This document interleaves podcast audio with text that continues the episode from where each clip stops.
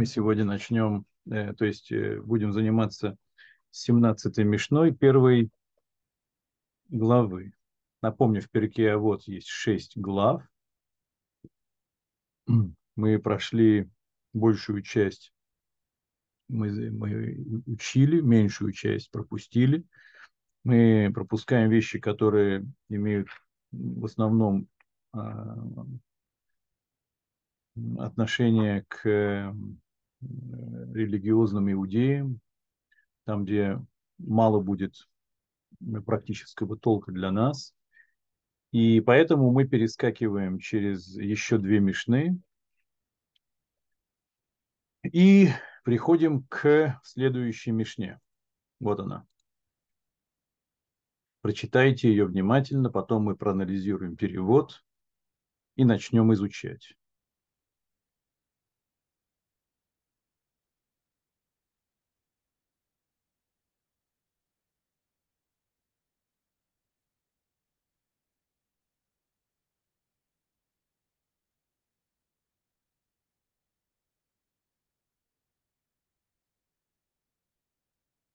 Так. На первый взгляд, наверное, нам кажется, что все понятно. Это не какая-то э, рекомендация исключительно редкая. Наверное, мы часто слышим в жизни, что главное это не слова, а поступки. По поступкам судят. Но здесь, конечно же, есть о чем поговорить. Здесь э, речь идет и о том, э, как э, живет религиозный иудей, потому что речь идет и о изучении Торы тоже, но и, и все остальные люди, конечно же, могут многому научиться именно вот в таком ракурсе. Давайте, давайте посмотрим, что нас ждет. Итак, сын его Шимон.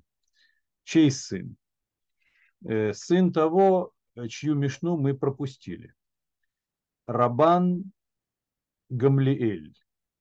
Великая личность. Мы его мишну пропустили, потому что там есть э, э, частный закон упоминается, он мало имеет к нам отношения. И сын его, Раби Шимон бен Гамлиэль, был тоже человеком великим. Он, как и его отец, э, был председателем Санедрина, то есть президентом Санедрина. А это самая высокая фигура после царя, как мы знаем. И э, жил он в поколении, когда храм был разрушен не каждому выпало жить в таком поколении, вот он один из них. Вы знаете, э, ну ладно. Итак, он рассказывает о себе, что он, конечно же, в качестве сына главы Сангедрина находился всегда в окружении больших мудрецов. Э, здесь добавить, наверное, нечего – и единственное, что это делает, это усиливает легитимацию всего, что говорит нам Раби Шимон, э, потому что он это выучил на личном опыте. То есть э, собственная жизнь ему э, подсказала то, чему он нас хочет научить. Причем, наверное, в отличие от большинства других мудрецов, его детство, юность были настолько насыщены близостью с мудрецами, что, наверное, э, в этом он один из немногих. Вообще, люди, которые с детства э, впитывали мудрость, они вырастают, конечно же, совсем другими людьми. То есть потом даже нечего, нечему удивляться, когда мы обнаруживаем величие у этого человека, и когда мы проверяем некоторые детские истории, э, то мы понимаем, как легко дались ему очень сложные постижения. Я могу дать вам пример, как раз вот мне в голову пришло. Недавно я вспомнил этот пример на одном из уроков утренних. Мы изучаем хасидизм. Мы изучаем сейчас очень сложный текст, э, который, э, в общем-то, и мы с вами могли бы изучать. То есть речь идет о, о единстве Творца. То есть это то, что все люди на Земле должны преследовать всеми силами, э, чтобы в сознании улеглась истина о Всевышнем. И мы изучаем там, каким образом сам Всевышний не то же самое, что и те божественные силы, которыми он сотворил мир, которыми он управляет миром. Э, с одной стороны, это он, а с другой стороны, эти качества, которые были отобраны для сотворения мира и управления им, они не исчерпывают Всевышнего. И э, мудрость в том, чтобы всегда настраивать себя на единого и не, не, не разменивающегося на что-то Всевышнего внутри всех его действий, э, видеть единство э, исполнителя во всем. Это мы изучаем подробно, это очень касается молитвы, каким образом нужно мыслить э, в молитве о Всевышнем. И тот, кто нам все это рассказывает, там, это третий любавический рэбе, его звали Цемах Цедек, по имени его книги важнейшей. И э, чувствуется, что как он э, сам, насколько владеет, насколько для него это жизнь, а не какая-то теория. И тут сразу же мне вспомнилась э, история из его детства, которую э, до нас э, традиция донесла. Ведь его э, дедушкой был никто иной, как автор книги Таня, Алтер Рейбе первый э, глава Хабада. И когда он его воспитывал, он его очень любил, потому что он рано лишился матери, а она была дочкой Алтереби, а это был его внук. Он его воспитывал как своего младшего сына. И есть история, что однажды он держал его на коленях и э, задал ему вопрос. Скажи, внук, где дедушка? Где дедушка? Ну, а, что маленький ребенок, ему тогда было лет пять. Он э, показывает ему на лицо. Вот, вот, на нос показал ему. Дотронулся до носа. А он ему говорит, э, нет, это не дедушка, это нос дедушки. Ну, мальчик понял, что не, не все так просто. Тогда он показал ему на, на грудь, на туловище. Ну, то есть это вот точно уже дедушка. Он ему все равно говорит, нет, это, это туловище дедушки, это не дедушка. Ну и озадаченный мальчик, он не знал, э, что дальше делать, как еще можно сказать, где показать на дедушку. Ведь все, на что ты покажешь, это все еще лишь какая-то частность в теле дедушки. Действительно, так оно и есть. И тогда он дождался момента, то есть он пошел думать, думал, думал, и потом а, выждал момент, и когда дедушка проходил мимо, он шел за ним и говорит ему, э, там, э, дедушка, ну и Алтаребе обернулся к нему, и тогда он ему говорит, вот он, дедушка. То есть, э, когда, э, отвечая на, на имя, отвечая на призыв, оборачиваешься, то оборачиваешься действительно ты. И вот представьте себе, э, что это за, за воспитание. Это же просто воспитывается с молоком матери тонкость мышления, чтобы потом всегда Всевышний был не то, что ты можешь о нем сказать. Был не, чтобы Всевышний никогда у тебя не был ограничен какими-то посредниками, да, какими-то э, даже силами, ограниченными. То есть ничто не может э, на него напрямую вывести, а ты все равно можешь вывести на него. Вот таким образом, интересно. Вот я почему вспомнил, э, что если ты воспитываешься среди мудрецов, видите, я формировался как личность в окружении мудрецов. Понятно, что он купался в подобной мудрости, и давайте посмотрим, чему он нас здесь учит. Во-первых, а, давайте переведем. Эта история понятна вам была с, э, с мальчиком, с будущим рыбой? А,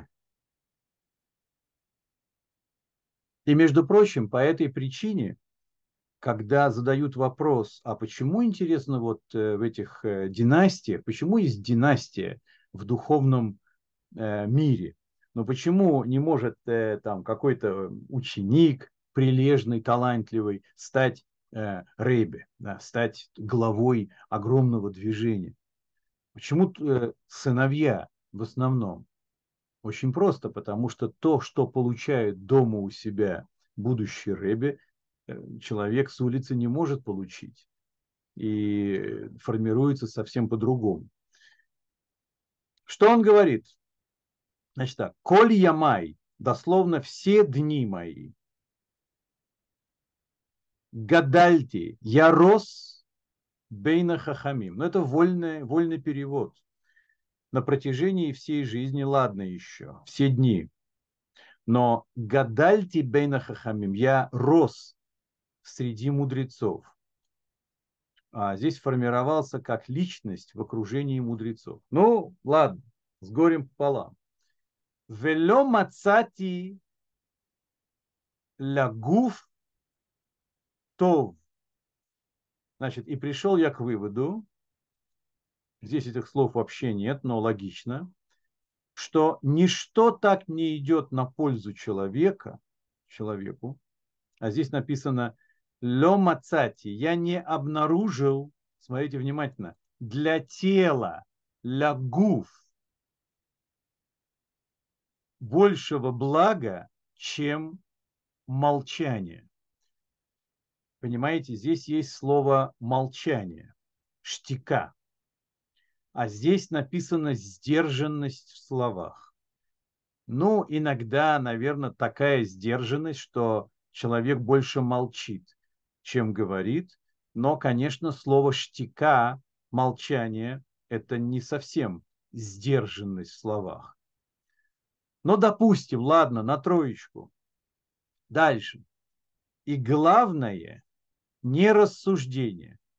Значит, леа мидраш гуайкар. Что такое мидраш? Мидраш э, происходит от слова лидрош. Лидрош – это значит активно изучать или активно рассуждать на какую-то тему – кстати, мусульманские медресе, вот это слово, мидраш. Только у нас мидраш, а у них э, э, медресе, медресе, там, где учатся. Но это однокоренные слова, это же семитский язык. Так вот, э, главное это не рассуждение, эля хамасе. Маасе – это действия, ну или поступки, ладно.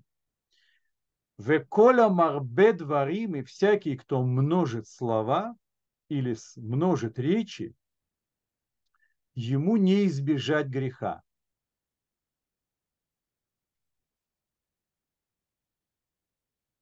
Ну, можно сказать. Здесь написано, всякий, кто множит слова, миви хет, приводит к греху. Ну, ладно. На 4 с минусом мы оцениваем перевод. Раньше были получше. Э, три указания. Во-первых, он говорит нам про молчание. Сейчас займемся этим.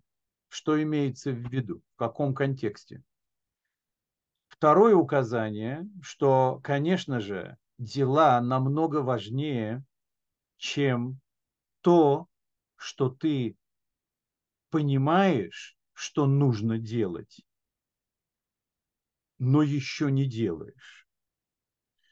А третье, это самое интересное, почему многословие влечет за собой грехи.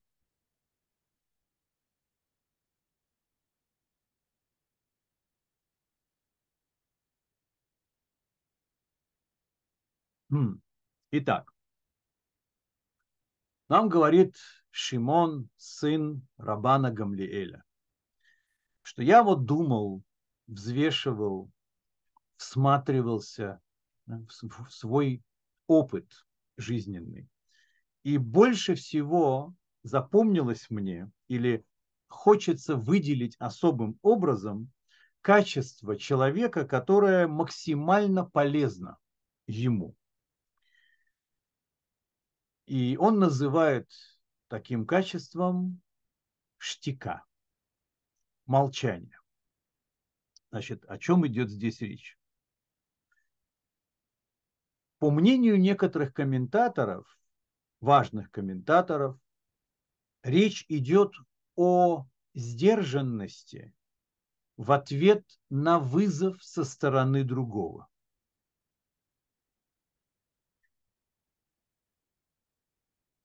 Особенно если кто-то пытается нанести тебе оскорбление или обиду. Тот, кто тебя провоцирует на словесную реакцию и готов продолжать свое нехорошее дело.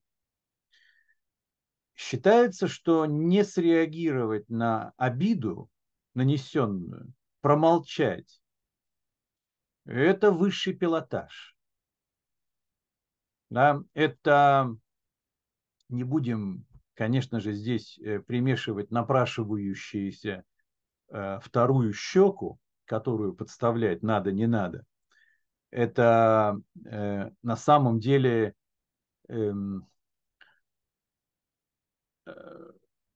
можно вывести из того, что мы сейчас здесь говорим, но э, иудаизм не выводит э, такой радикальный подход к отсутствию реакции.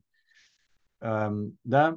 Это не возводится как правило. Вот если вы почитаете ту книгу, Раби беседует с Иисусом, то, по-моему, там есть обсуждение этого правила, что оно чуждо иудаизму. Я как-то выступал,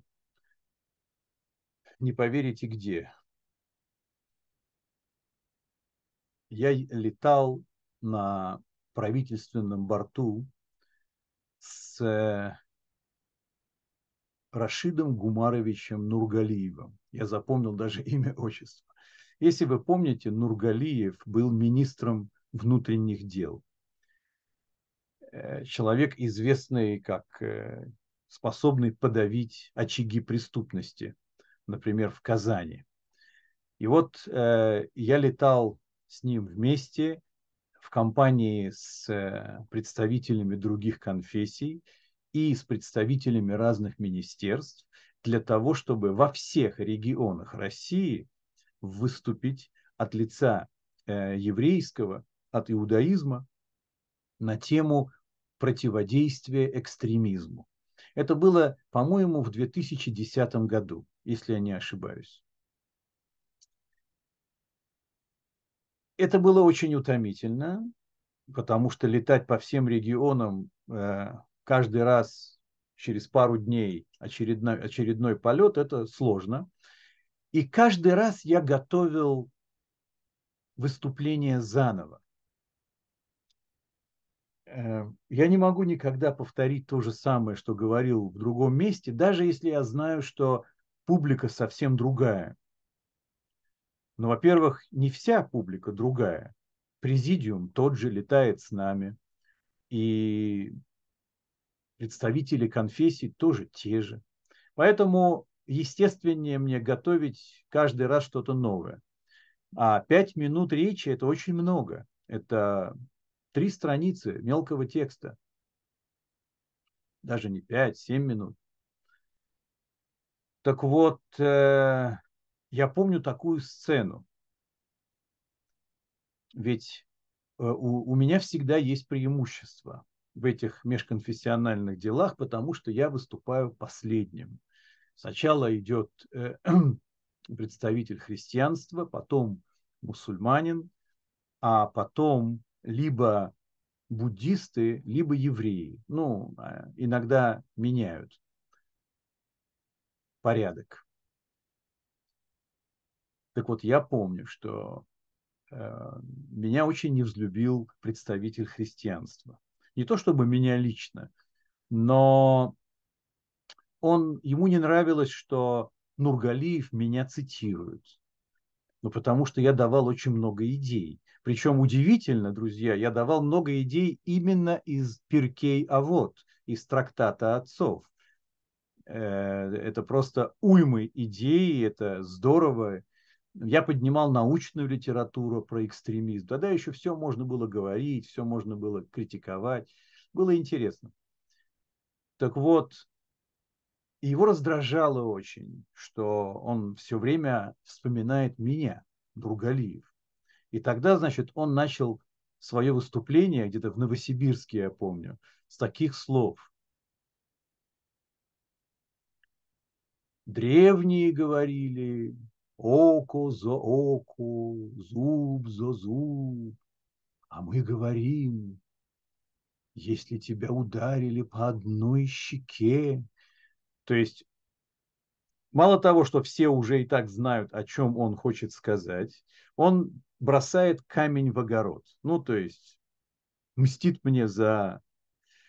Но тут он не учел одну вещь, что говорить эту фразу на выездной комиссии по противодействию экстремизму, ну, глупо. То есть в любой другой ситуации, ладно, тебя могут послушать. Но здесь мы ищем, как противодействовать злу. А он говорит, подставь щеку вторую. И тогда Нургалиев не выдержал, он вскочил, буквально он вот с кулаками уперся в стол, ну, сохраняя э, э, какое-то, э, как называется, сохраняя спокойствие внешнее, значит, он его остановил, говорит, отец Николай, можно, пожалуйста, по сути нашей комиссии что-нибудь сказать? Такая была неловкая сцена, потому что на самом деле он собирался и дальше говорить по поводу второй щеки. Поэтому, э, когда дело касается реальной э, жизни, реальных проблем, противодействию чему-то, то не о таком молчании идет речь. Иудаизм говорит нам, если кто-то планирует на следующий день тебя убить, встань раньше и убей его. Вот правило. Поэтому здесь немножко другое. Сейчас мы узнаем, хотя мы сказали, что мы э,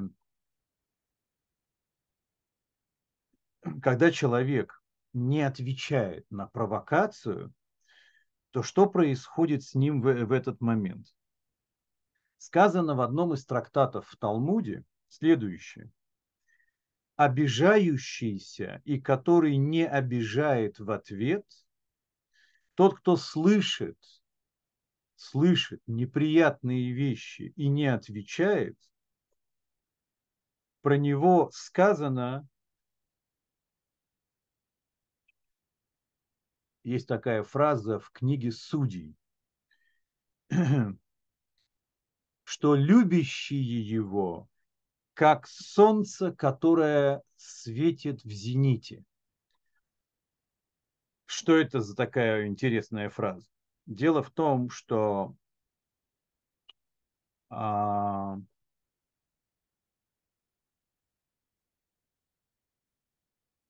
есть э, немножко в сторону, в сторону уйдем.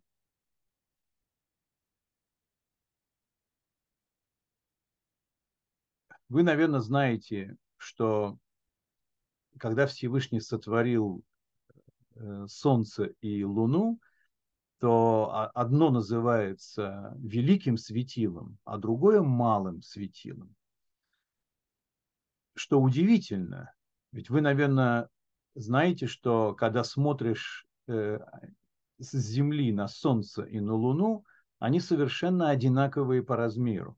То есть это знание, что Солнце великое светило, а Луна маленькая, оно э, не от мира сего. Это сейчас мы можем научно все измерить.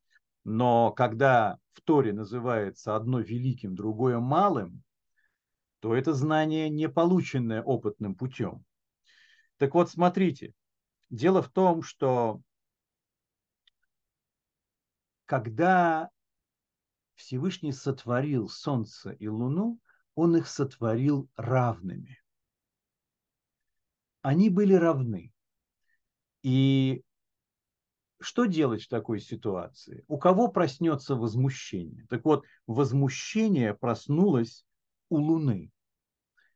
И Луна сказала, как же так может быть, что два царя пользуются одной короной? Такая фраза. То есть это мидраж мудрецов. То есть э, Луна среагировала на равенство во власти болезненно. То есть она восприняла это так, что надо было высказать свое недовольство. И так как Луна высказалась, а Солнце промолчало, Всевышний сказал Луне, не вопрос, иди и уменьши себя. То есть кто выступает, тот становится меньше.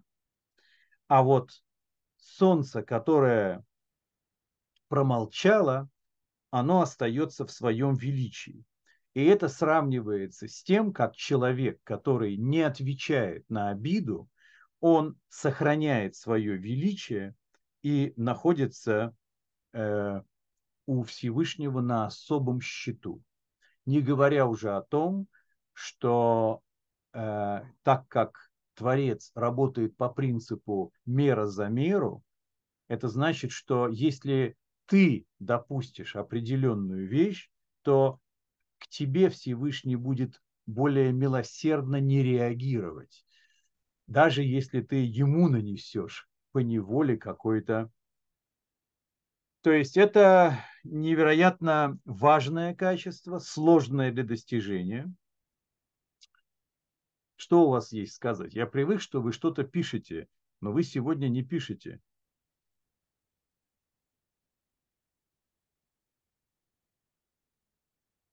О. А, понятно. Ну, входит, э, получается, что-то откладывается. Интересно.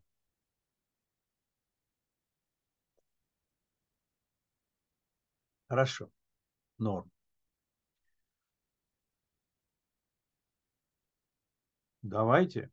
Александр, вы потом весь эфир хотите забрать вопросами. Вы можете постепенно задавать. Мы, это нам выстраивает повествование.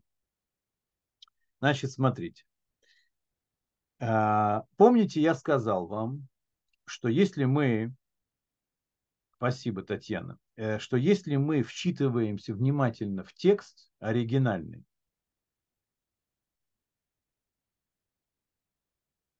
то мы видим, что он сказал нам, что я не, не нашел ничего лучше для тела, чем молчание. Что это за тело такое? И вот одна из версий, почему он э, связывает это называет это именно телом, а не душой, например. Казалось бы, это хорошо для души. Вот, так он э, говорит вот, что помимо того, что это само по себе качество, если его приобрести, то твоя душа облагораживается от этого. Это ценное приобретение. Есть еще для человека в его физическом жизненном укладе а, в жизненном укладе по-другому будут работать вещи. И как нам говорят мудрецы, говорят нам так, что если ты не научишься молчать То есть э, сдерживать себя в реакции на вызов какой-нибудь со стороны другого человека, других людей, то тогда мудрецы говорят следующее. Тот, кто не может выдержать одну вещь, он услышит еще много таких вещей. То есть, смотрите, если ты не ставишь барьер внутренний свой, который затормозит твою естественную реакцию, то тебе придется еще много услышать в продолжение того первого удара, который тебе нанесен. Э, когда человек сохраняет, я забываю это слово, сохраняет что? Само, самообладание. Да. Когда человек сохраняет самообладание, а, то тогда получается следующее, что именно отсутствие реакции приводит к минимализации той мотивации. Нет, нет, мы пока еще не отправились к многословному и не избежать греха. Нет, нет, нет. А, хороший очень вопрос, Александр, спасибо. Это же другое, совсем, другая рекомендация. Она связана, но она касается немножко других контекстов. Здесь мы говорили именно как отсутствие реакции на оскорбление, на обиду, нанесенную. А то, что многословному не избежать греха, мы к этому еще придем. Итак, значит, смотрите, а, ведь вы, наверное, знаете, что э, часто очень бывает, что человек тебя провоцирует. Провоцирует, и ты даже когда знаешь, что не стоит отвечать, все равно самообладание теряется, и ты попадаешь... О, Игорь, э, эту тему вообще нельзя поднимать с людьми. Понимаете, э, я не знаю, сколько здесь, кто, э, в каком составе здесь присутствуют э, люди, как они относятся к войне, к СВО и так далее. Эту тему вообще нельзя обсуждать ни с кем, если ты не знаешь заранее, заранее, что человек придерживается твоей позиции. Если он, ты слышал о нем, что он с твоей позиции, да, пожалуйста, веди с ним разговоры, усиливай общую позицию, пожалуйста, за или против, неважно. Но если ты не знаешь, я вам дам пример. Вот э, я в перекрестке покупаю всякие там овощи, фрукты здесь недалеко. И там есть один очень услужливый, э, довольно-таки немолодой человек. Он такой улыбчивый, как-то вот мы с ним не то что подружились, но симпатизируем друг другу. Спрашиваем, как дела. И вот и на кассе как-то он сидел, и я, я подхожу, он меня приветствует, и пока он пробивает мои товары, а, вдруг он мне говорит, вы слышали новость?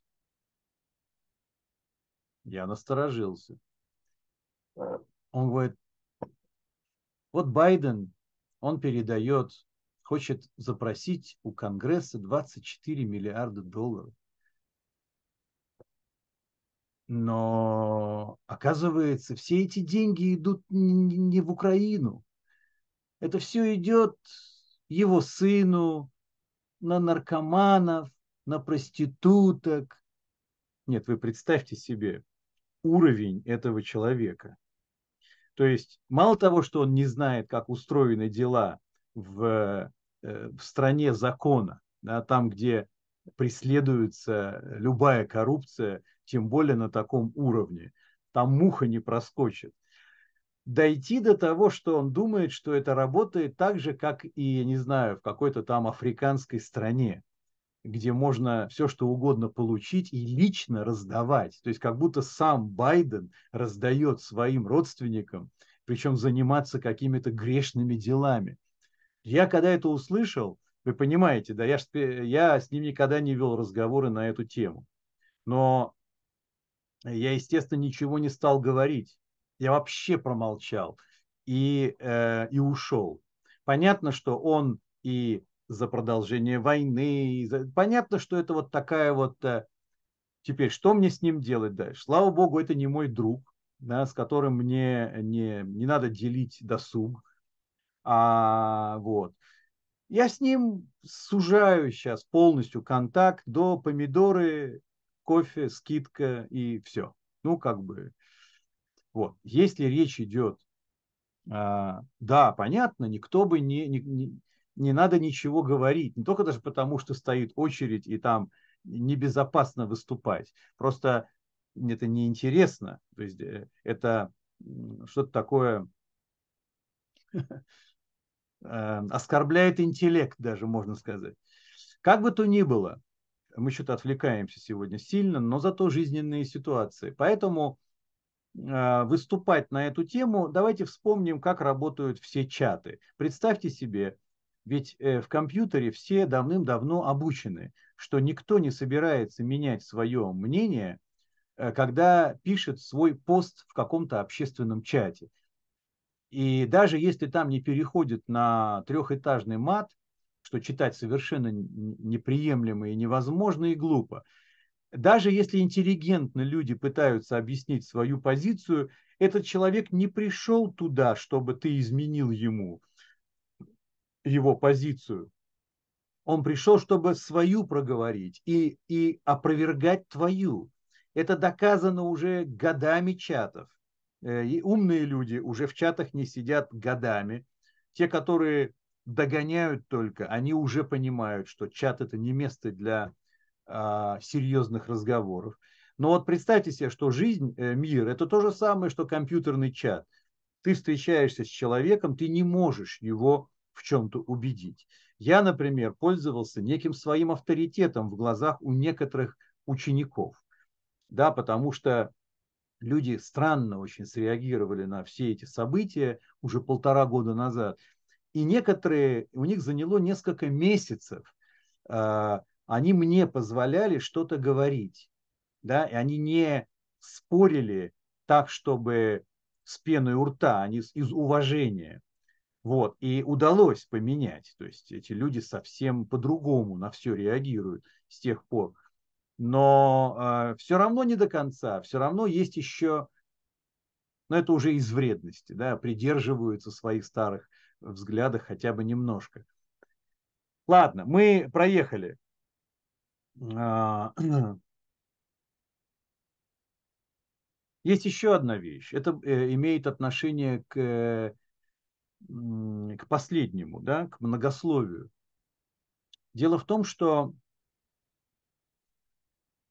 вы знаете, наверное, что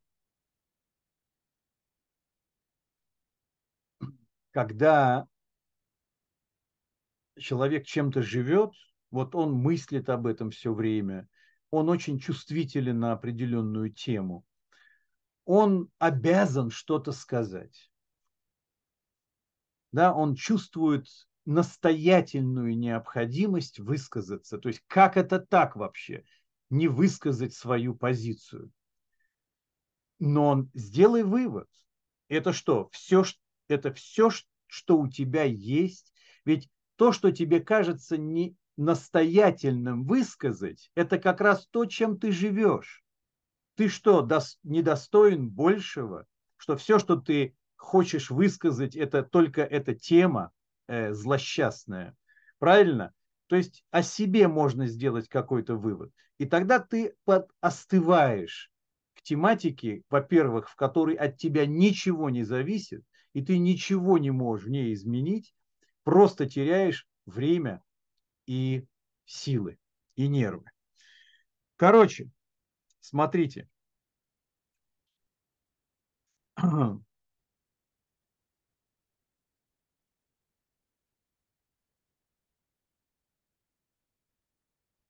естественно, нам говорят комментаторы.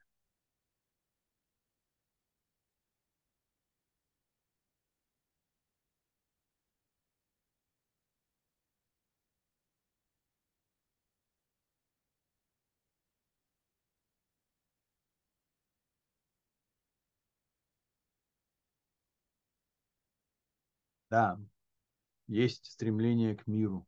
И об этом так можно отвечать. Да, я за мир. Но э, проблема в том, что люди, которые не хотят это слышать, они эту же самую фразу трактуют против тебя.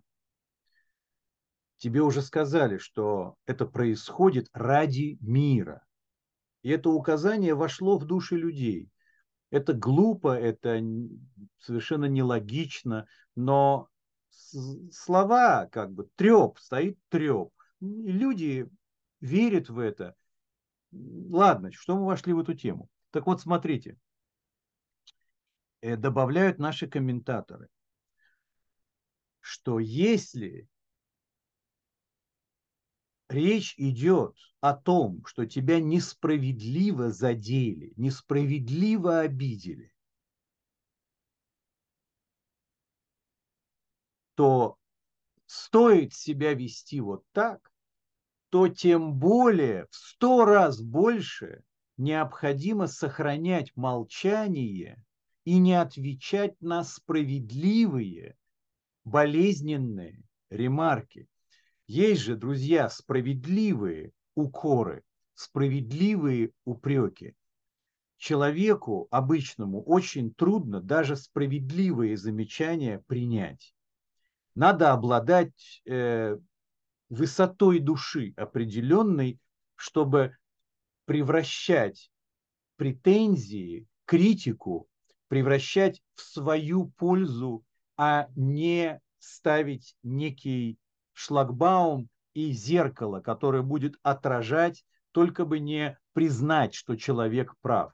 Тем более, то есть если человек отвечает на справедливые претензии, то есть он ищет оправдание все время, то тогда, тогда ему очень много над чем нужно работать. Как показывает практика, это некий бункер, такая бункерная психология, что все, что мне говорит, что я не молодец, это все не для меня. Это все неправда. Это уход в, от истины и в отношениях, и во всем.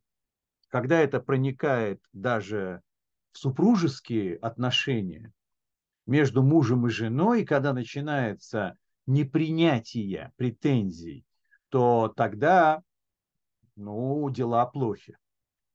Потому что это самый близкий человек, и как только ты примешь и возьмешь на вооружение, намотаешь на ус, то только тебе будет от этого польза. И здесь нету того, кто важнее, не важнее. Но это уже еще одна тема. Как, это, как с этим дома поступать.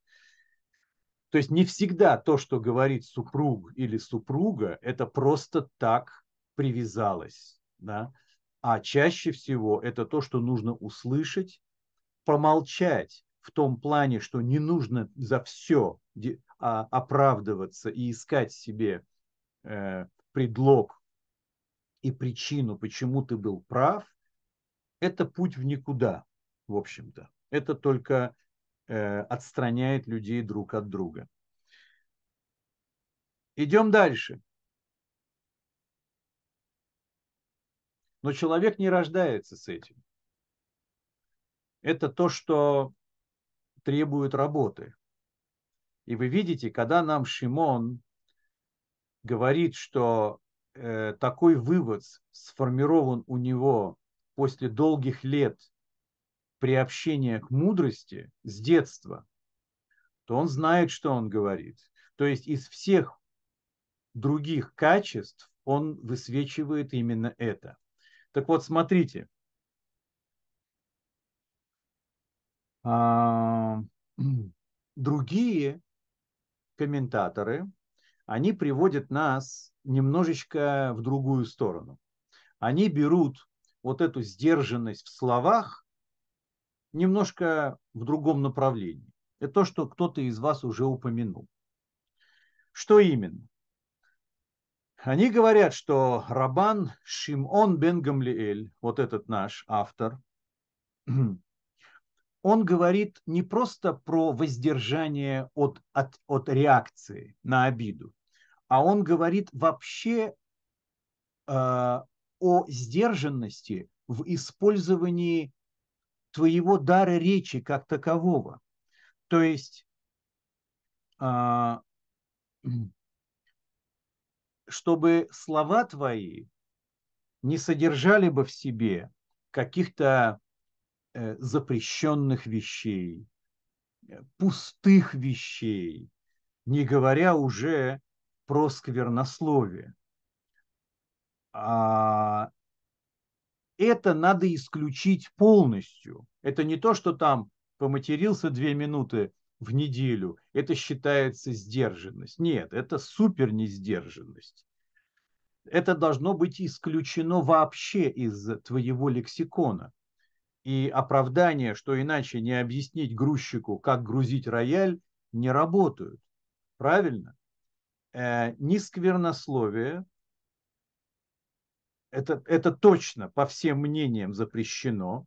Мы как-то уже говорили, почему мат э, – это признак смерти. Да? То есть это смертельно опасная штука, которые есть в душе у русского человека. Это не э, какой-то там литературный жанр или какой-то там стиль, без которого никак нельзя обойтись в жизни. Это все заметание под ковер одного совершенно неопровержимого факта. Мат убивает человека, просто убивает и того, кто говорит на мате, и того, кто слушает мат. Как-нибудь мы можем эту тему вообще поднять. Так вот, об этом даже речь не говорят. Речь идет еще и о том, чтобы а, пустые слова, пустые разговоры, в которых нет никакой пользы для тебя как личности, это, конечно, требование выше крыши. Про мат мы еще можем что-то здесь даже из э, психологии объяснить, доступно для нас будет. Э, но почему ни к чему не обязывающие э, там, разговоры, почему это не стоит делать, это, конечно, не ко, не ко всем относится. Это указание до тех э, иудеев, которые хотят достичь совершенства во владении своей душой, как преданные служители Всевышнего. Да, когда человек встал на путь служения, стоит на лестнице этого эскалатора, который идет наверх,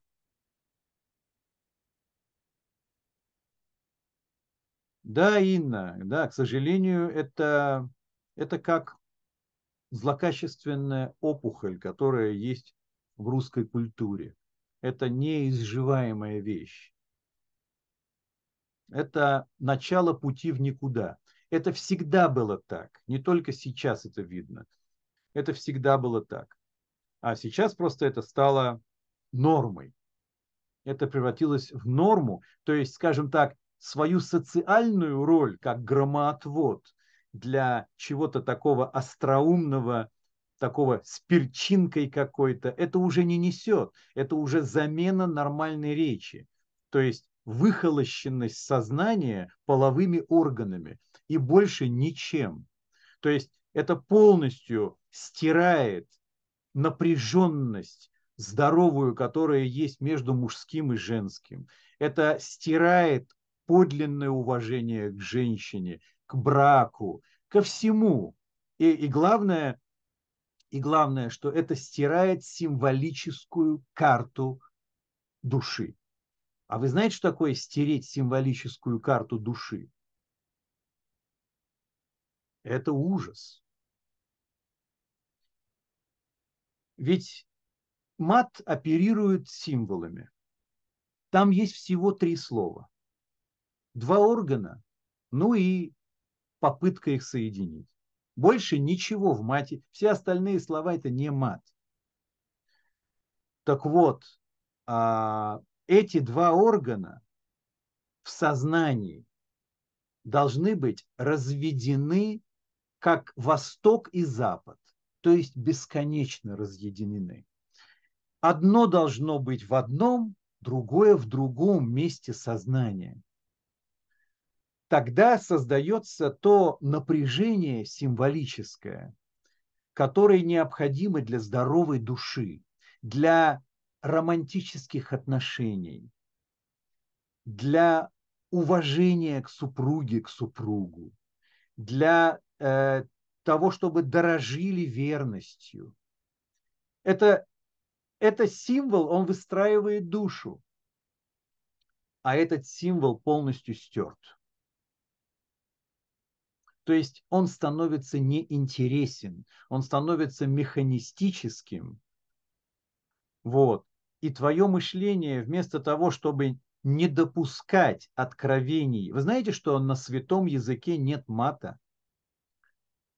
Там не только нет мата, друзья, это понятно, что нет мата, еще не хватало. На святом языке нет слова, которое обозначает половой орган. Чтобы вы поняли, как святой язык сохраняет символическую карту в сознании. Для того, чтобы указать на орган, как, например, помните, когда Ной, Ноах, напился, и тогда Хам, его сын, увидел обнаженного отца, там написано, да, что у Ноаха, значит, приоткрылось его причинное место – а вы знаете, как называется причинное место на иврите? Эрва. Что такое эрва? Мы видим это слово, то есть и про причинное место, причем как мужское, так и женское, абсолютно одинаково. Знаете почему? Потому что это слово не означает орган, оно означает состояние определенное, которое мы читаем в Торе когда пришли братья Юсефа в Египет и были отловлены пограничниками и приведены к Юсефу, так как он распоряжался распределением зерна в Египте тогда, в годы голода. Так вот, когда он притворился не их братом, а суровым египтянином, который правит всем, он же хотел, чтобы какое-то время они не знали, кто он. Но вы эту историю наверняка все хорошо знаете. Что он им сказал? Ведь он выдвинул, объявле... Э, э, выдвинул им обвинение, за которое э, надо заключать под стражу. Он им сказал, вы пришли выведывать слабое место Египта. И вот там используется слово причинное место. То есть там написано, вы пришли раскрыть эрвата арец. То же самое слово эрва. Мы делаем вывод. Эрва – это место, которое нужно особенно беречь. И это то, что нужно особенно закрывать. Оно не должно быть ни видно, ни слышно. То есть это то, чего не должно быть видно. Вот прямой Э, перевод э, со святого языка. То есть вы пришли найти место, через которое можно проникать в Египет. То есть особенно это женская символика, эрва, место, в которое не опасно, чтобы проникали. Короче говоря, как бы то ни было, Это э, свидетельствует о том, что от языка, который состоит из символически напряженных вещей, нужно держаться подальше.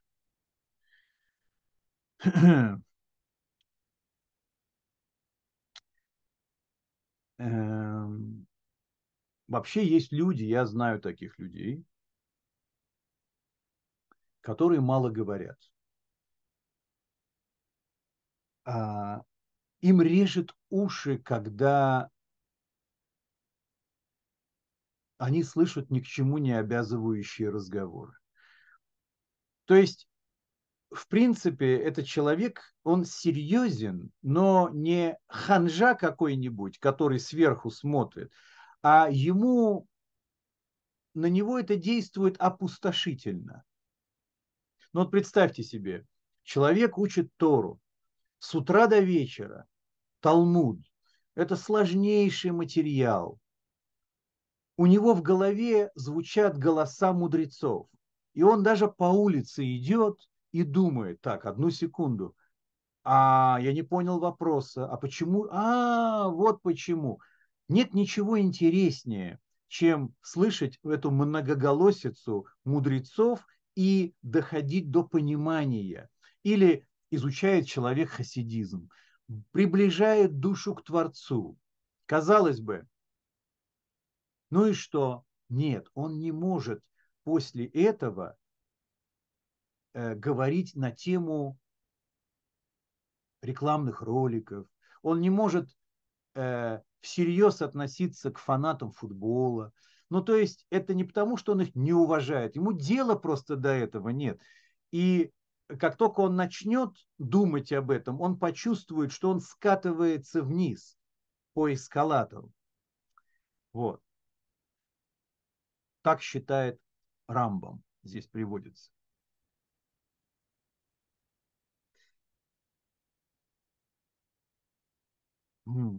Итак, дальше он говорит.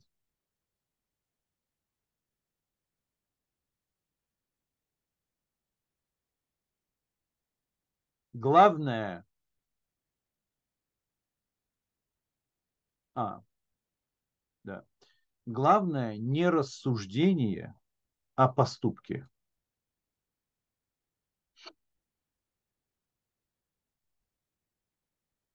Это очень важная фраза. Давайте мы ее обогатим, чтобы это не было просто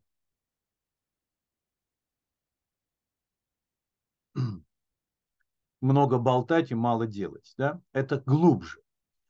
Дело в том, что человек может очень много чему научиться. Экзаменом, насколько вся эта учеба улеглась в душе человека, насколько приобретенная мудрость стала его мудростью, будет, стала ли его мудрость путеводной звездой для его действий. То есть, насколько он использует это знание, настолько эта мудрость считается приобретенной. Если ты полон знаний, но ты не соответствуешь этим знаниям, то это вообще, честно говоря, даже опасно.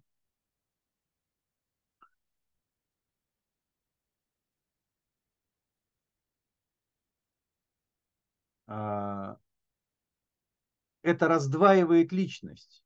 То есть получается так. Вы знаете таких людей, да, которые э,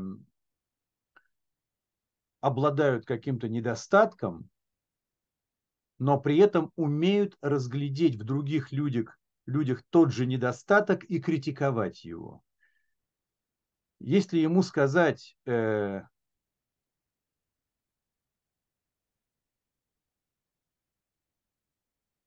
а, смотрите, Татьяна, э, вы берете сразу в действие здесь, сразу в конкретную ситуацию, имеется в виду не рассуждение э, обычное, все-таки, видите, здесь написано у него лега мидраш. Все-таки мидраш – это знания, полученные через учебу. То есть главное – это не учеба и то, что ты выучишь, а главное – это то, как эти знания перейдут в твои поступки. То есть мы о другом немножко говорим. А,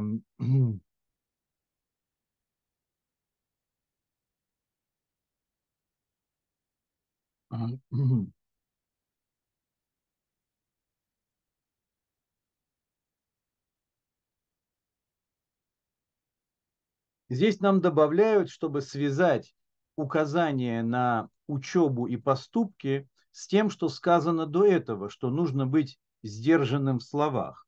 Вот один из комментаторов говорит очень любопытную вещь,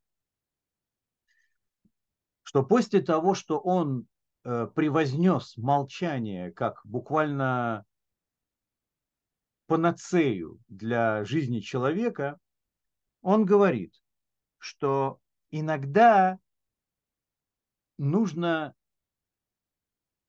сдерживать себя даже в разговорах о Торе.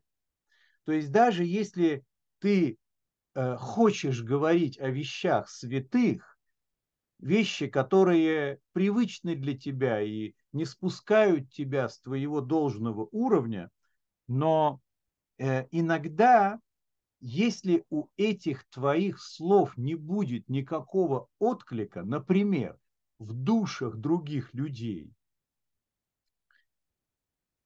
а это просто теоретизирование. И тем более, если ты говоришь что-то, но сам далек от того, чтобы это исполнять, вот тогда сдержанность в словах даже в этом случае имеет место быть. Мне нравится такая трактовка. Лучше молчи, чем занимайся обучением, которое не приводит к действию.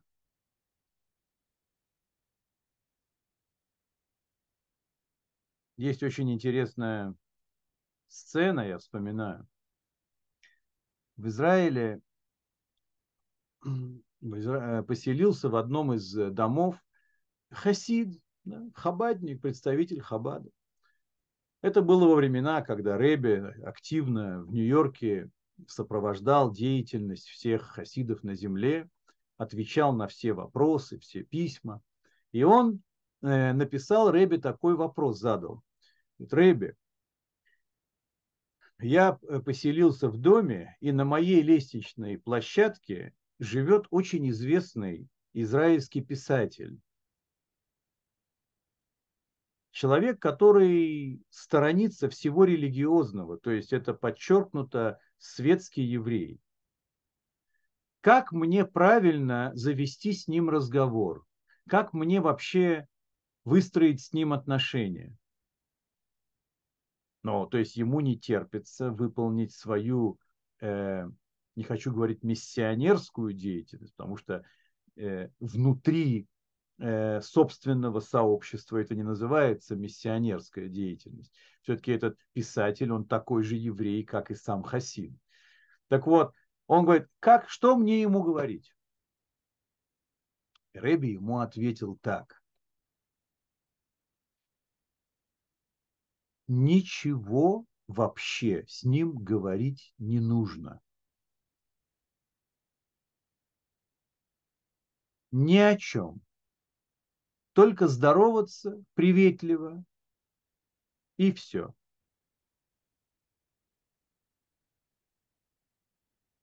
Что вы думаете? Прошло несколько месяцев, но они виделись много раз на лестничной клетке, на улице – здоровались приветливо и расходились. Однажды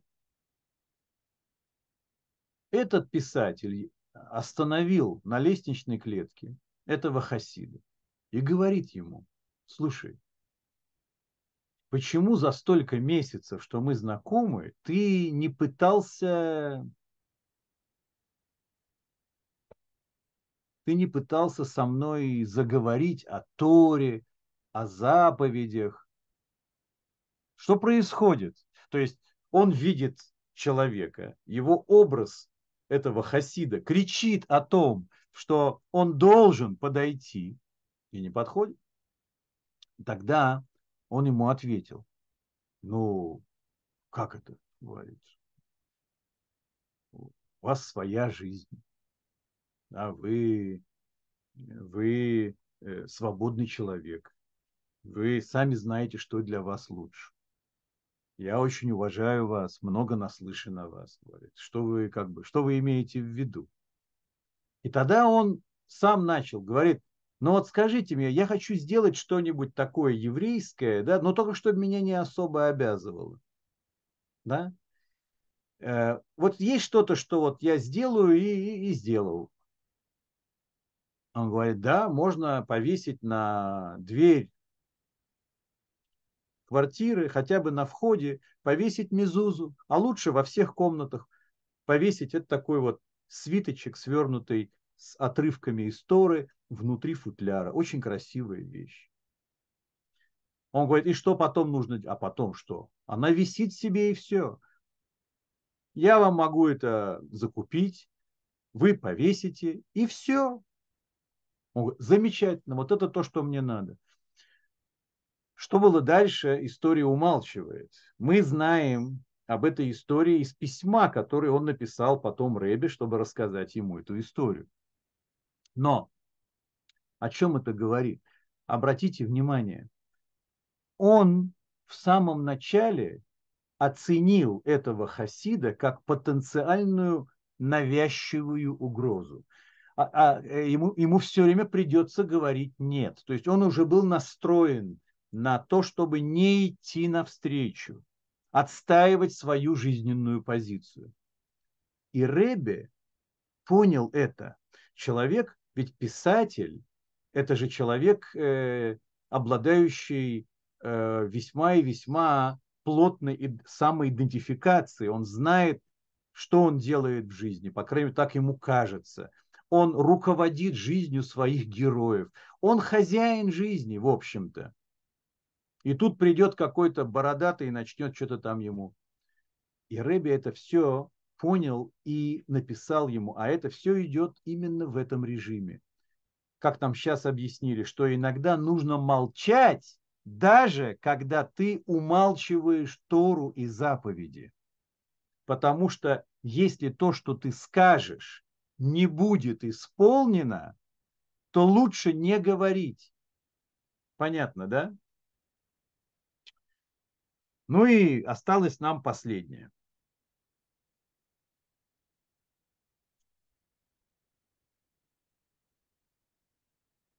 Коля Марбе дворим, всякий, кто множит разговоры, множит слова, это приводит к греху.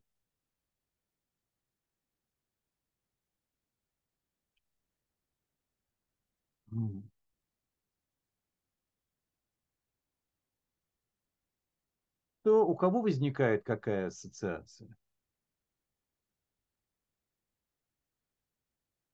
на эту тему. Почему это такое может быть?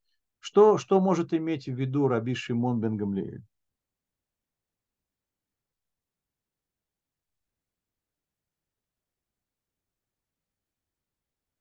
Как вы думаете? О каком роде многословности речь идет? Не избежать греха. Ну, давайте посмотрим.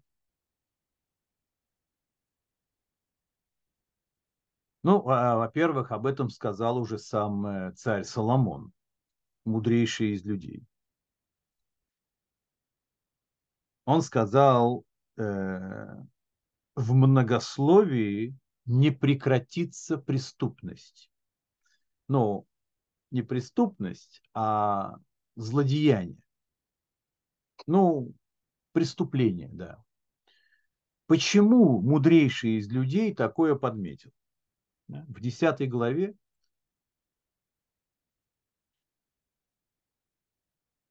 Это тоже правильно, Александр.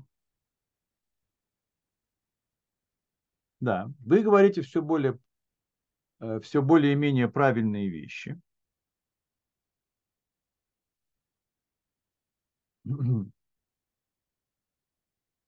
Давайте э, поговорим сначала об истории, которая случилась в Эдемском саду, в Ган-Эден. Знаменитая история про первых людей, Адама и Хав. Адам и Хава.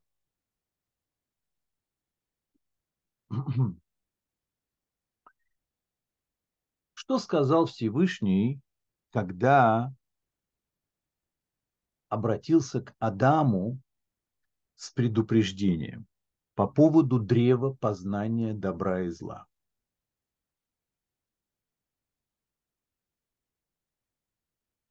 Да, Татьяна, все правильно. Слушаем историю. Он сказал ему так. А от древа познания добра и зла не ешь от него, потому что в день, когда ты отведаешь от него, смертью помрешь. Это цитата из Торы.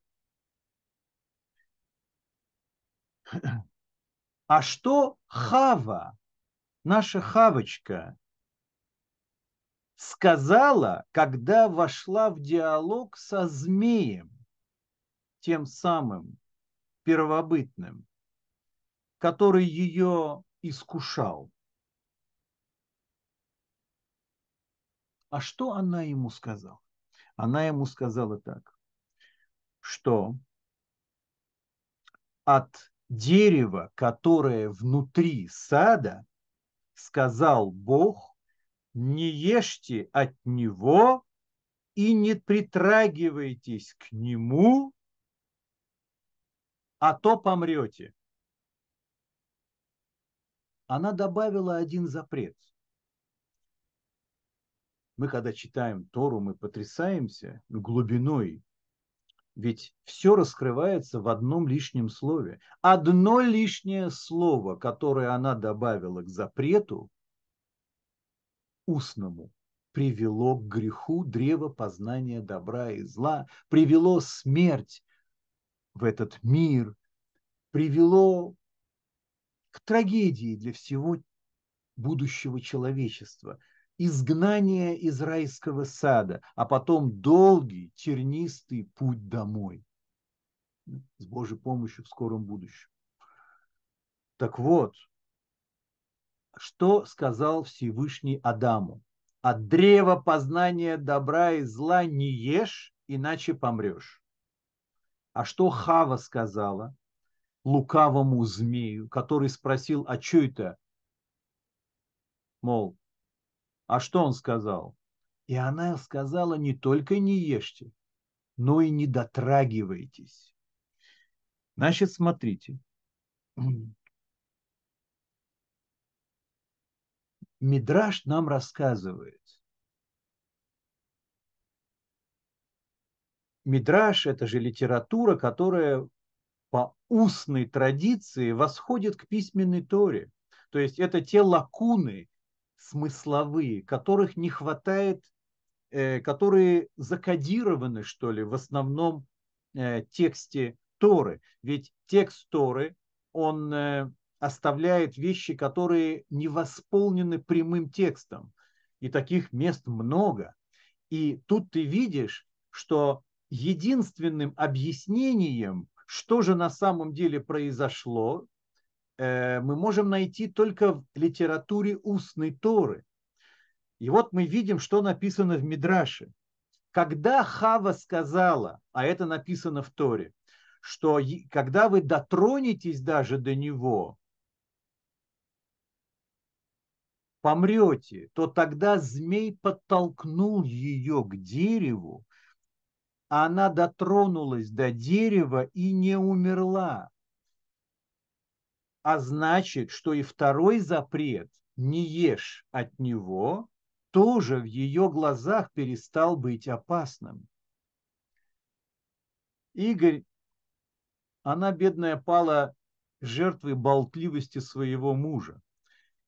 Он думал, что жене нужно сказать еще один запрет. Знаете, как вот э, обычно, что муж может сказать? Что муж может сказать э, жене? Э, вот он купил новую машину. Он может ей сказать, только не води эту машину и вообще не трогай ее. Понятно, да?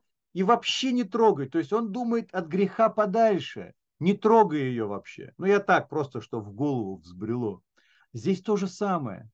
Адам ей изначально передал слова Всевышнего уже в интерпретации мужа, который боится косяка со стороны жены, и добавил этот запрет. Но оказалось, что это добавление приводит к катастрофическим последствиям.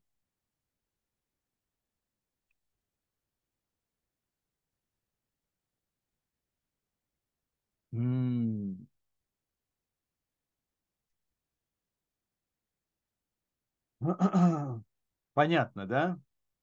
Как надо быть осторожным. Теперь, конечно же, это не значит, что мы говорим здесь о всех оградах, которые возвели мудрецы вокруг заповедей Торы. Это святое дело. Это не значит, что не нужно добавлять то, что запретил Всевышний. Это то, что мы изучали в Мишне, если вы помните, э, делайте ограду вокруг Торы, а,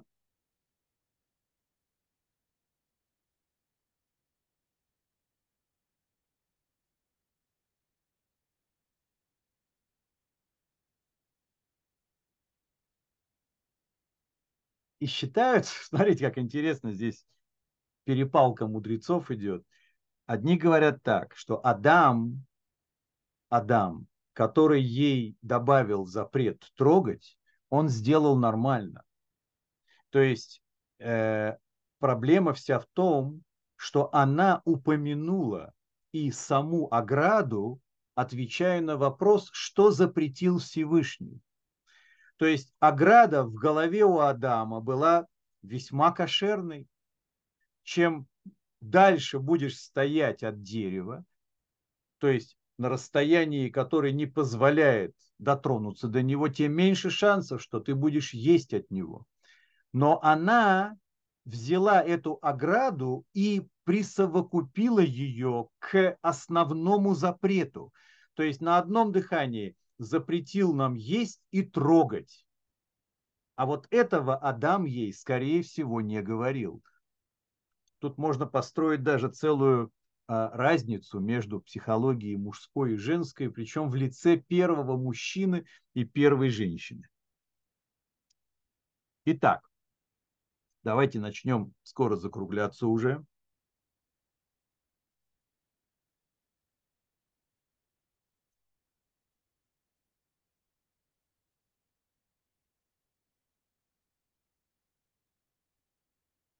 А,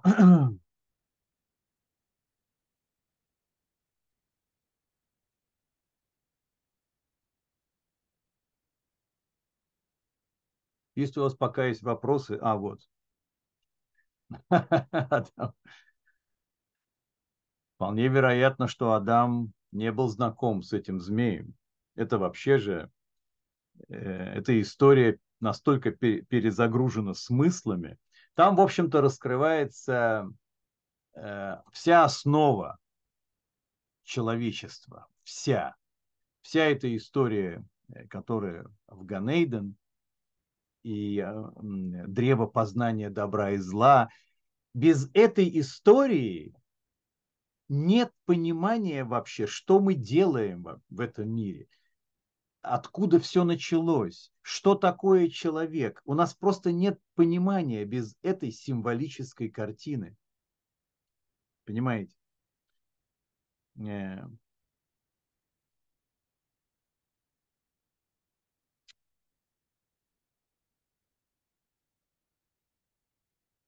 Ну, в общем-то, наверное, можно не добавлять ничего здесь. Единственное, что надо добавить, мы еще не поговорили о том, да, Татьяна, и это тоже. Э, мы об этом говорили о необходимости, раньше в другой Мишне, необходимости четко формулировать эм,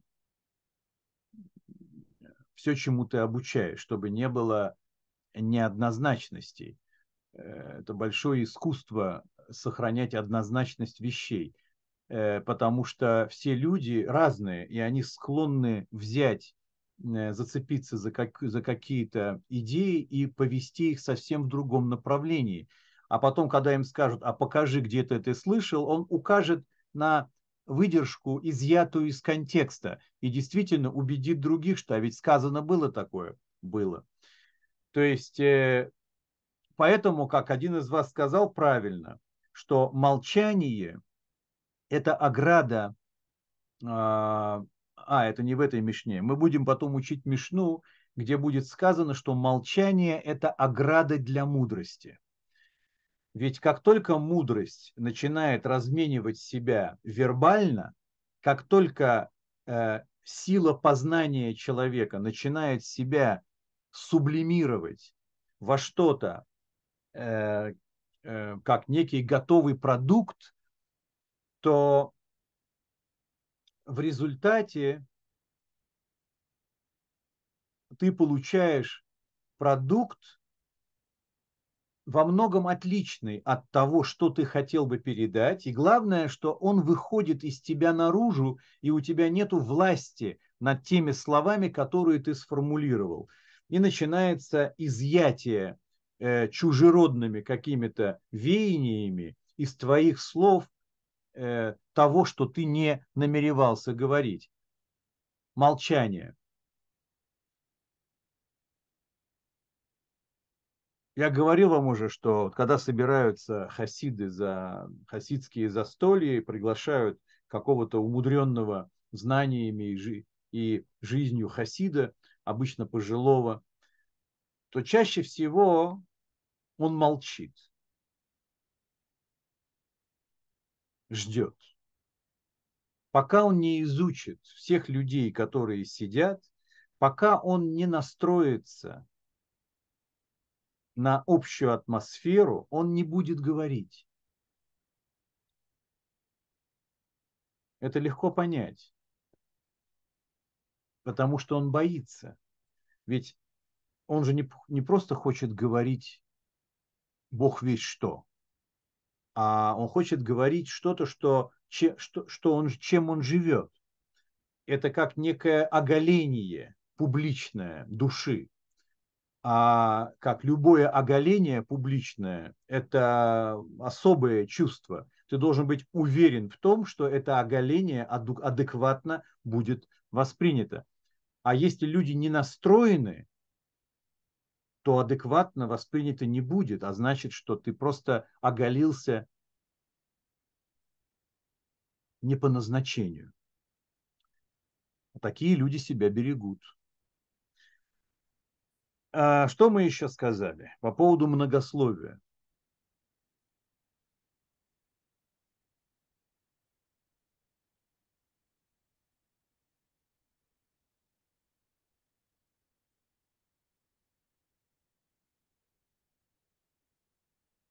Ну, здесь есть две вещи, Александр, которые можно сказать. Действительно, была такая великая русская литература. Да? Была такая. Как к ней относиться? Ну, во-первых, для чего сегодня человек читает великую русскую литературу? Да, мертвые души украинца Гоголя э, сегодня отдыхают по сравнению с тем, что реальная жизнь нам представляет. Описание характеров у Пушкина это не имеет никакого отношения к нам с вами. Они не формируют нас как людей. Эм, это совсем другая эпоха. Эпоха романтизма. Где они, а где постиндустриальное общество? Э, да? это, это вопрос по поводу актуальности вообще Э, великой русской литературе, оставляя при ней как бы ее великий ореол славы, безусловно.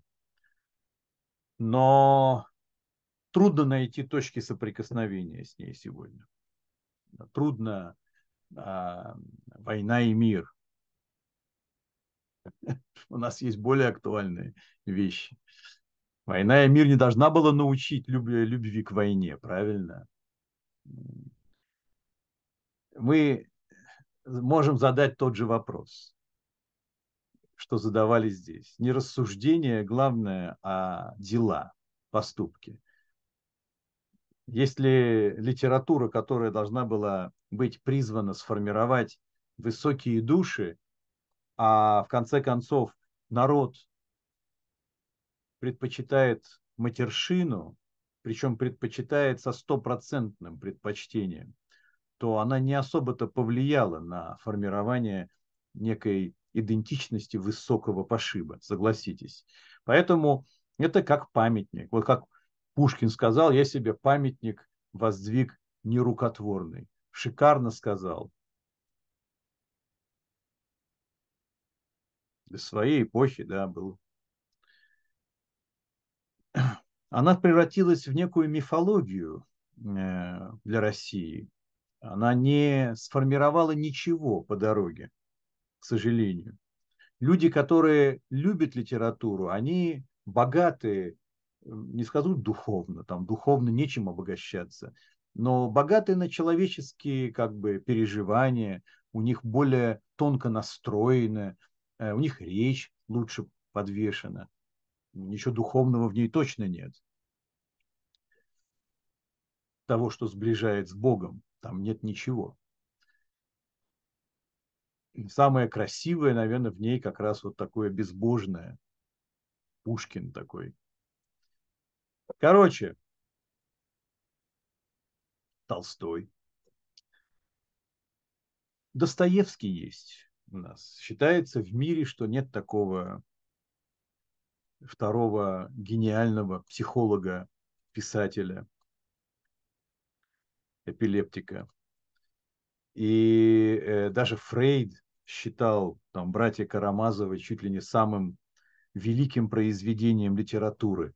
Особенно там эту сцену с инквизитором. Э, у Фрейда есть разбор. Многие в мире эксперты занимаются именно Достоевским. Действительно, но это болезненная, болезненная э, призма психологии человека, который был возведен на эшафот и помилован в последний момент.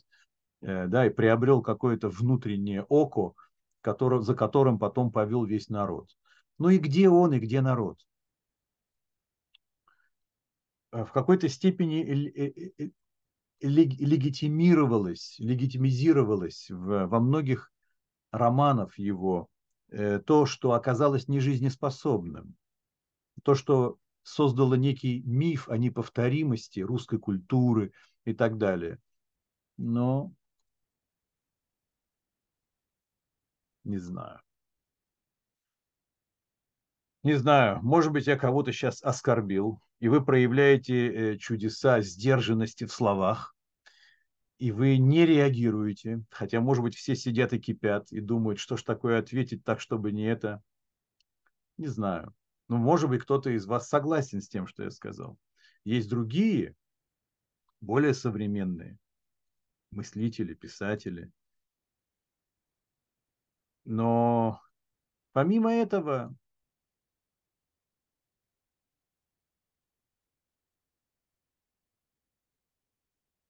ну что, отцы и дети, ну, когда-то, когда-то что-то было актуально. Единственное, кто, э, я мало что знаю, но я знаю, что Чехов стоит особняком, особенно короткие рассказы.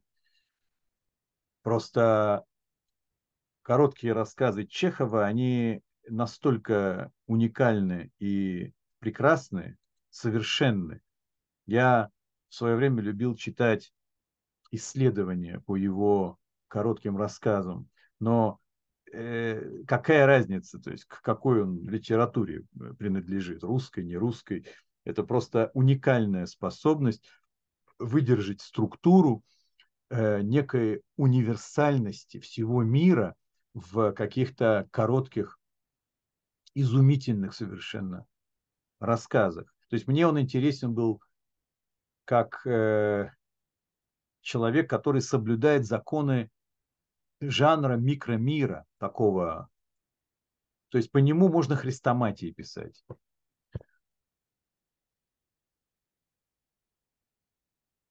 А что еще? Кого я обидел, друзья? Так и говорите.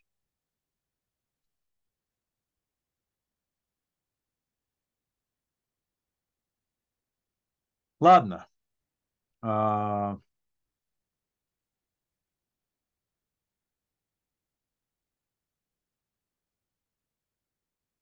Слушайте, я не Быков, как его зовут? Как, его, как Быкова за Борис? Нет. Дмитрий, я не Дмитрий Быков, который знает всю литературу.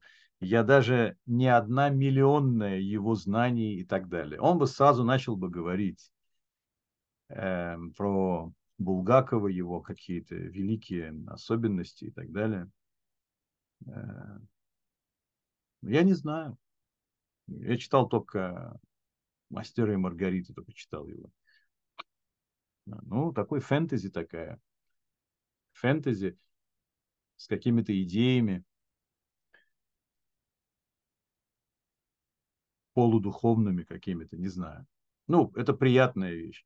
Может, потому что я знаю «Патриарши пруды», это связано с его... А, «Собачье сердце», по-моему, тоже читал в свое время. Нет. Духовного там нет ничего. Вы имеете в виду не духовного, а чего-то поучительного, чего-то душевного, наверное, чего-то нравственного. Это не называется духовным. Духовное – это то, что связывается Всевышним. В собачьем сердце ничего такого нет. И в «Мастере и Маргариты» тоже ничего такого нет. Там нет Всевышнего. Э,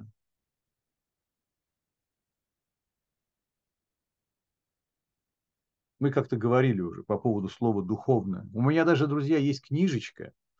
Так, так как мне приходится выступать на разных комиссиях и комитетах, а последнее время их расплодилось так много, все должны поддерживать э, линию партии, и все должны выступать за духовно-нравственное воспитание, за какие-то традиционные ценности. Никто не знает, о чем идет речь. Вот. И я как-то купил книжку, называется «Духовность». Она где-то у меня здесь стоит. Самое э, э, интересное, что написал ее какой-то протеерей, то есть э, э, христианский священник, с каким-то социологом. По-моему, называется «Понятие духовности». И я был удивлен. Я с удовольствием ее прочитал. И она мне очень сильно помогает.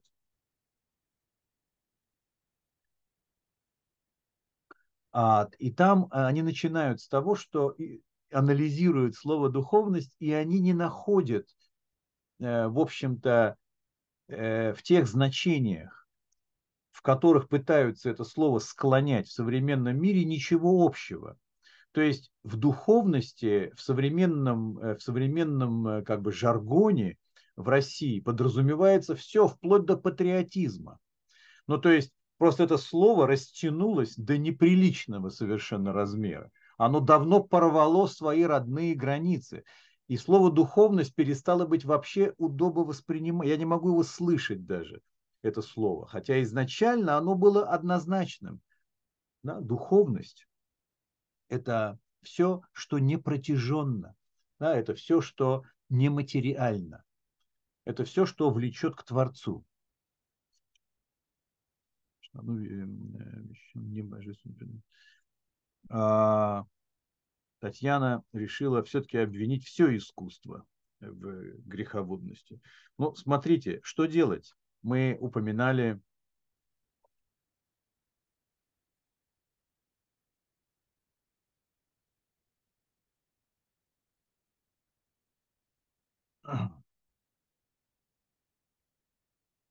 Нет, только это же, Ян, вы сами, вы же люди все развитые, образованные. Вы же понимаете, что слово духовность не имеет отношения к э, человеческим делам. Просто. Простых. А...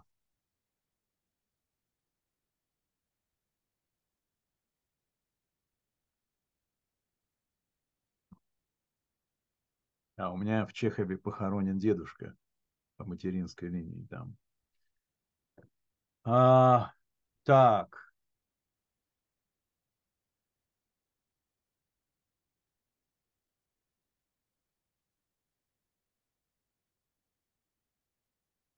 Ну почему? Мы уже много о чем говорим, Ян. И про книжки всякие, названия. Видите, вот уже кто-то читает книжку. Алексей, а как вам эта книжка нравится? Тем более вы не один.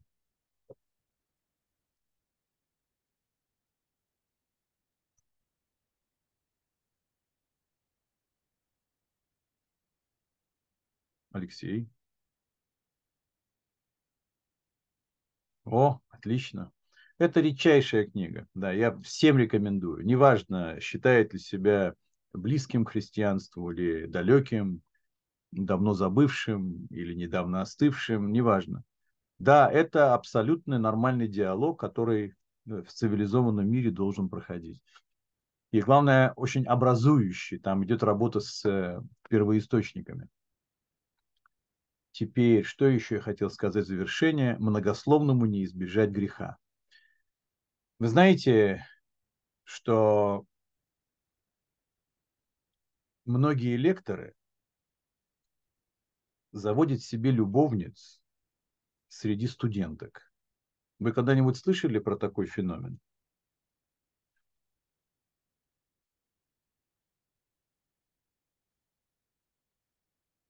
Кажется, какое-то имеет отношение, да?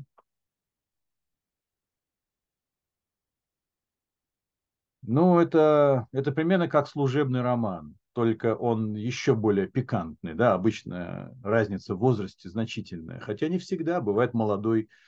Дело в том, что когда человек э, обращает свою речь к аудитории, э, к аудитории в акте речи, в акте речи, и то, что ты захватываешь внимание, есть символически обладание. Э, если лекторы, которые выступают перед аудиторией, они э, наслаждаются э, процессом говорения, то очень легко на базе этой открытой речи, в общем-то, перейти к сексуальному обладанию. То есть, в принципе, да, когда вот э, девушки сидят обожающими глазами, смотрят на этого, ему ничего не стоит потом э, сблизиться и, и подружиться поближе.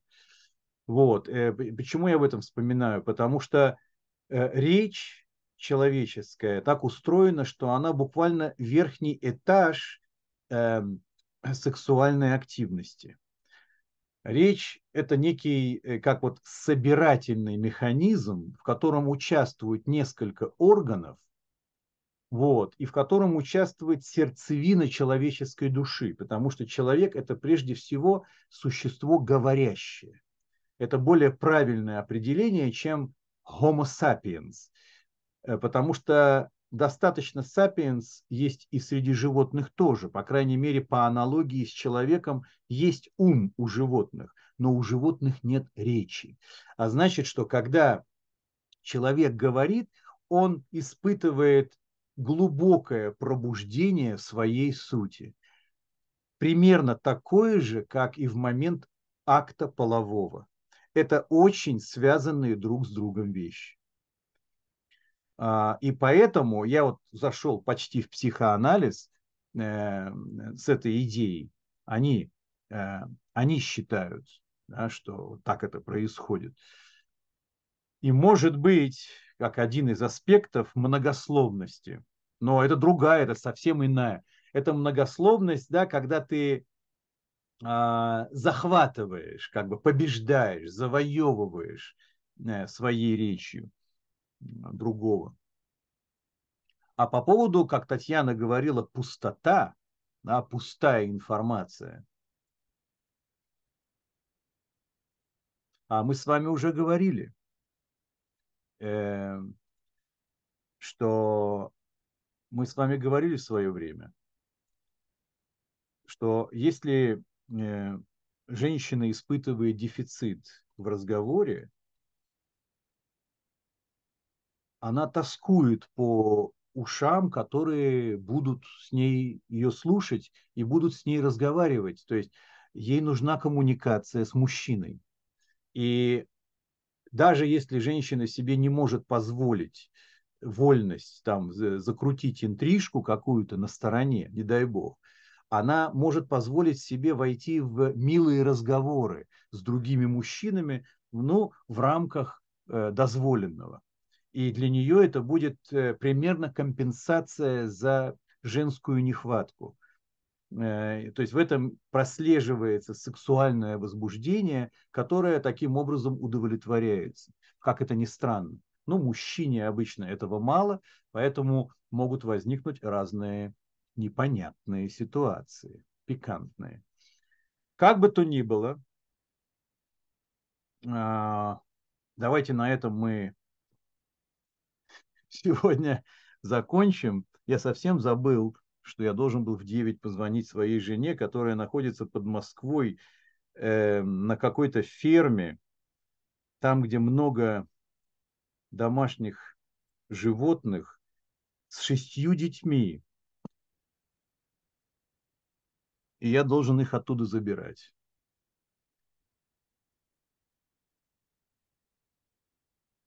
Да, друзья, сегодня получилось о чем-то поговорить таком.